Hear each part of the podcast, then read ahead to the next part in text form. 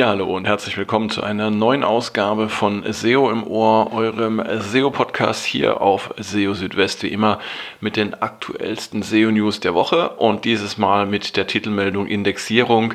Sitemap alleine ist nicht genug. Worum es da genau geht, dazu später mehr. Außerdem folgende Themen. Ähm, Fehler erneut überprüfen in der Google Search Console funktioniert manchmal auch ohne Änderungen worauf man laut Google bei der internen Suchfunktion von Websites achten sollte. Google zeigt Indented Search Results jetzt auch für Subdomains an und plötzliche Schwankungen der Rankings deuten auf Unsicherheit Googles hin. All das in dieser Ausgabe von SEO im Ohr. Schön, dass ihr dabei seid. Ja, und wir fangen auch gleich an mit der Titelmeldung. Und zwar hat Google dazu geraten, bei der Indexierung von Websites äh, sich nicht auf XML Sitemaps zu verlassen. Ähm, XML Sitemaps sind eine Möglichkeit, um Google und andere Suchmaschinen ähm, die wichtigsten URLs von Websites zu übermitteln. Man sollte sich allerdings nicht auf Sitemaps alleine verlassen, damit eine Website möglichst vollständig indexiert wird. Und dazu hat John Müller in den Google Search Central SEO Office Hours vom 25. Februar erklärt, dass es nicht ratsam sei, ähm, sich eben darauf zu verlassen, dass Google per Sitemap alle Seiten finden kann.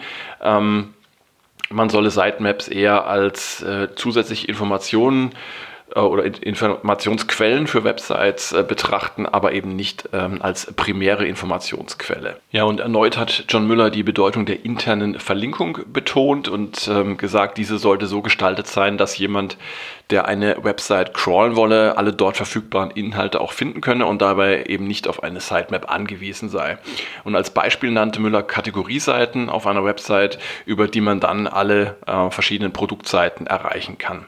Und ja, ähm, diese Betonung der Bedeutung der internen Verlinkung, die ist jetzt auch nicht neu. Das gab es auch schon öfter in der Vergangenheit und äh, zwar auch erst vor wenigen Tagen ähm, hatte John Müller die Wichtigkeit interner Links betont und äh, gesagt, dass sie zu den wichtigsten Elementen auf Websites tatsächlich gehört. Das bedeutet, ihr solltet euch tatsächlich Gedanken darüber machen, wie ihr die internen Links eurer Website ausgestaltet und ähm, eben dafür sorgen, dass zumindest die Seiten, die euch besonders wichtig sind, dass die eben auch über interne Links gut angebunden sind. Das erhöht dann erstens ähm, die Chance, dass diese Seiten erstmal gecrawlt werden und natürlich auch, ähm, dass sie indexiert werden, weil ihr über interne Links auch etwas über die Wichtigkeit dieser Seiten gegenüber Google ähm, aussagen könnt. Ja, also interne Links nach wie vor oder ähm, noch immer ein sehr wichtiges Element auf Websites und auf keinen Fall nur auf XML Sitemaps verlassen, wenn es um die Indexierung geht.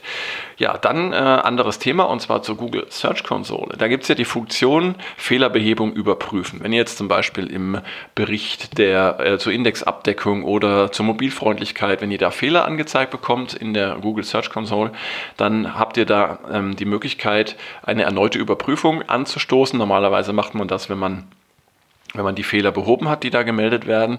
Aber ähm, es kann auch tatsächlich so sein, wenn ihr gar nichts ändert und trotzdem ähm, die Fehlerüberprüfung anstoßt, dass dann äh, die Fehler verschwinden. Und ja, so einen solchen Fall hat jetzt ein Nutzer tatsächlich mal auf, auf Twitter geteilt. Und äh, da ging es um die Mobilfreundlichkeit. Ähm, da hatte er dann praktisch diese äh, erneute Überprüfung angestoßen und dann die Nachricht erhalten, dass die äh, Fehler behoben seien, obwohl er eigentlich gar nichts geändert hatte. Und ähm, ja, dazu sagte dann ähm, oder als Antwort schrieb John Müller auf Twitter, das äh, sei ein Zeichen, dass äh, diese Analyse, um die es dann da jeweils geht, keine stabilen ähm, Ergebnisse erzeugt hätte und das könne passieren. Google versuche zwar das zu vermeiden, aber ähm, es könne vorkommen. Wenn man allerdings oder solange man nur wenige solcher äh, Fehler sehe, sei das auch kein Problem. Ähm, es kann zum Beispiel passieren, also ähm, wenn man im äh, Bericht zur Mobilfreundlichkeit in der Google Search Console Fehler sieht, das kann ja immer mal wieder ähm, passieren für ein, zwei, drei Seiten zum Beispiel, und man dann die, die Seiten im Mobile Friendly Test ähm, äh, praktisch einem Live-Test unterzieht, dass der dann in Ordnung ist. Und dazu hatte ähm, Google ja vor einiger Zeit auch gesagt, also im Zweifelsfall soll man dann eben äh, sich auf die Ergebnisse des Live-Tests verlassen und ähm, das ist dann aussagekräftiger als das, was man im, im äh, Report der Google Search Konsole zu sehen bekommt. Jetzt kommen wir zu einem ja, relativ neuen Suche-Feature, was es äh, so ähm, auf breiter Basis seit Oktober des letzten Jahres gibt, und zwar die Indented Search Results, ähm, auf Deutsch eingerückte Suchergebnisse. Die gibt es also, wie gesagt, seit Oktober des vergangenen Jahres. Und zwar passiert es immer dann, wenn äh, Google auf einer Suchergebnisseite mehrere Treffer einer Domain ähm, anzeigt, dann werden die zusätzlichen Ergebnisse eingerückt dargestellt. Pro Domain sind maximal drei solcher zusätzlichen Ergebnisse möglich und es können auch äh, für mehrere Domains solche Indented Search Results auf einer Suchergebnisseite erscheinen. Bisher gab es diese äh, Suchergebnisart aber nur auf Hauptdomain-Ebene und das scheint jetzt anders zu sein, denn es wurden jetzt auch Indented Search Results für Subdomains entdeckt.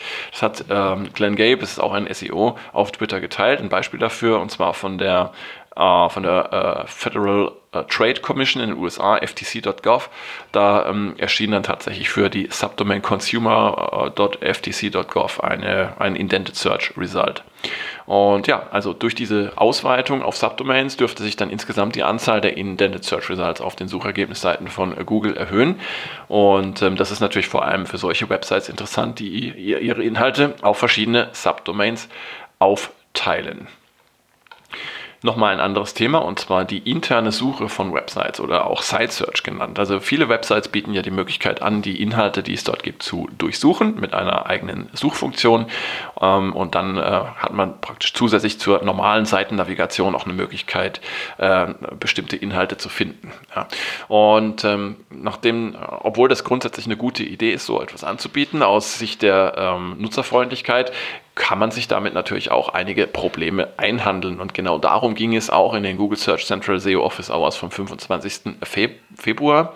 Ähm, und äh, ja, dazu sagte äh, John Müller zunächst einmal, dass, ähm, dass solche internen Suchergebnisseiten ein Sonderfall sind, denn auf manchen Websites würden zum Beispiel auch Kategorieseiten ähm, als solche Suchergebnisseiten verwendet werden. Das führe aber auch umgekehrt dazu, dass sich Suchergebnisseiten und Kategorieseiten sehr ähneln. Und in einem solchen Fall sollte man natürlich besonders umsichtig mit Kategorieseiten umgehen. Und hinzu kommt, und das ist, ähm, denke ich, noch ähm, wesentlich äh, schwerwiegender, dass eben äh, die äh, Besucherinnen und Besucher äh, grundsätzlich alles in ein solches Suchefeld eingeben können. Und die Website muss dann entsprechende Ergebnisse bringen, was theoretisch zu einer ja, unendlichen Anzahl von URLs führen kann. Und äh, daher empfiehlt Google, solche Suchergebnisseiten auf No-Index zu setzen oder sie per robots.txt zu sperren. Und äh, ja, damit kann man dann auch sicherstellen, dass sich Google auf die normale Struktur einer Website und die interne Verlinkung konzentrieren kann.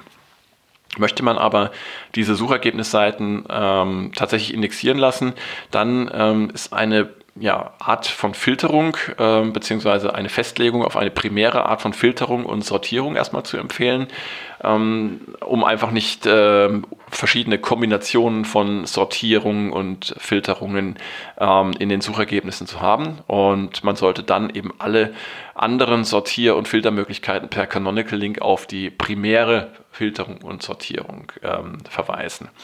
Und genau, so kann sich dann Google auf die wichtigsten Suchergebnisseiten bzw. URLs konzentrieren und wird nicht von Varianten abgelenkt. Zudem sollte man eine Art von Whitelist für die Suche ähm, definieren, in der festgelegt wird, welche Arten von Suchergebnissen gecrawlt und indexiert werden können. Wenn zum Beispiel jemand nach einer bestimmten Art von Medikamenten sucht, ähm, es aber auf einer Website gar keine Medikamente gibt, dann möchte man sicherlich eine solche Suchergebnisseite, auch wenn sie keine Ergebnisse enthält, nicht im Index äh, von Google haben.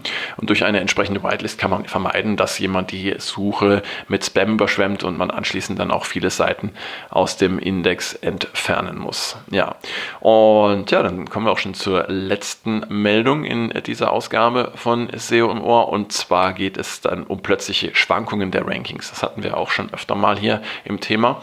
Und ähm, plötzliche Schwankungen der Rankings können ein Zeichen dafür sein, dass es sich bei einer äh, oder mehrerer Google, von Google-Algorithmen, ähm, ja, wie soll ich sagen, um eine gewisse Unsicherheit handelt, beziehungsweise dass Google sich unsicher ist, wie ähm, eine Website oder bestimmte Seiten bewertet werden sollen. Ihr habt es sicherlich auch schon ab und zu mal erlebt, dass ähm, eine Webseite in den Rankings von Google plötzlich von äh, einem Platz in den Top 10 äh, aus den Top 100 herausfällt und kurze Zeit später zurückkehrt.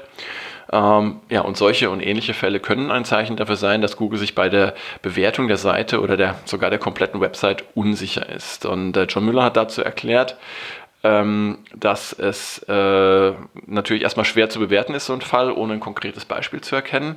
Aber ähm, bezogen auf den konkreten Fall, äh, nachdem er da gefragt wurde in, in den äh, Search Central SEO Office Hours, ähm, sehe es erstmal danach aus, dass die Website insgesamt gut aufgestellt sei, aber die betreffenden Seiten mit den schwankenden Rankings ähm, könnten eben bei äh, Google Unsicherheit auslösen ein, hinsichtlich eines bestimmten Ranking-Faktors.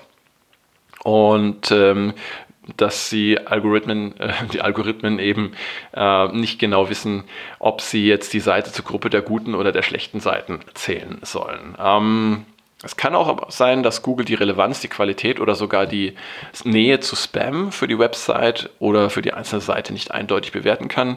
Ähm, das sollte man sich genauer ansehen. Also schwankende Rankings sind übrigens auch dann zu beobachten, wenn äh, Google eine Seite nicht eindeutig bestimmten Search Intents zuordnen kann. Also wenn man zum Beispiel eine Produkt- oder Kategorieseite in Online-Shops nimmt und äh, diese mit zu vielen Informationen vollpackt, dann kann es sein, dass Google nicht mehr entscheiden kann, ob die Seiten besser zu transaktions- oder zu informationsorientierten Suchanfragen passen. Ja, also das sind alles Dinge, die man dabei berücksichtigen muss wenn die Rankings schwanken. Vielleicht nochmal ein kurzer Rückblick, ähm, was mit großer Wahrscheinlichkeit nicht die Ursache von plötzlichen Schwankungen der Rankings ist. Ähm, das sind Probleme zum Beispiel mit der Page Experience, mit äh, schlechten Core Web Vitals und so weiter. Also das macht dann nicht solche großen Unterschiede aus. Ja, und damit sind wir auch schon wieder am Ende dieser Ausgabe von SEO im Ohr. Ich freue mich, dass ihr wieder dabei gewesen seid und wie immer an dieser Stelle mein Hinweis, wenn ihr Fragen habt, Themen, Wünsche, ähm, Kritik, was auch immer, dann meldet euch gerne bei mir, entweder per Mail ähm, an info.seo-südwest.de oder auch über die sozialen Medien, ähm, die ich euch auch auf der Website auf SEO Südwest äh, aufgeführt habe. Und ähm, natürlich halte ich euch auch bis zur nächsten Ausgabe von SEO im Ohr weiterhin auf dem Laufenden hier auf SEO Südwest mit den aktuellsten SEO-News. Also es lohnt sich jeden Tag reinzuschauen. Und ich würde mich natürlich freuen, wenn ihr das nächste Mal dann auch wieder einschaltet zur nächsten Ausgabe von SEO im Ohr. So, damit sind wir jetzt aber auch wirklich am Ende. Jetzt euch erstmal eine gute und friedliche Zeit. Macht's gut und äh, bis bald. Ciao, ciao, euer Christian.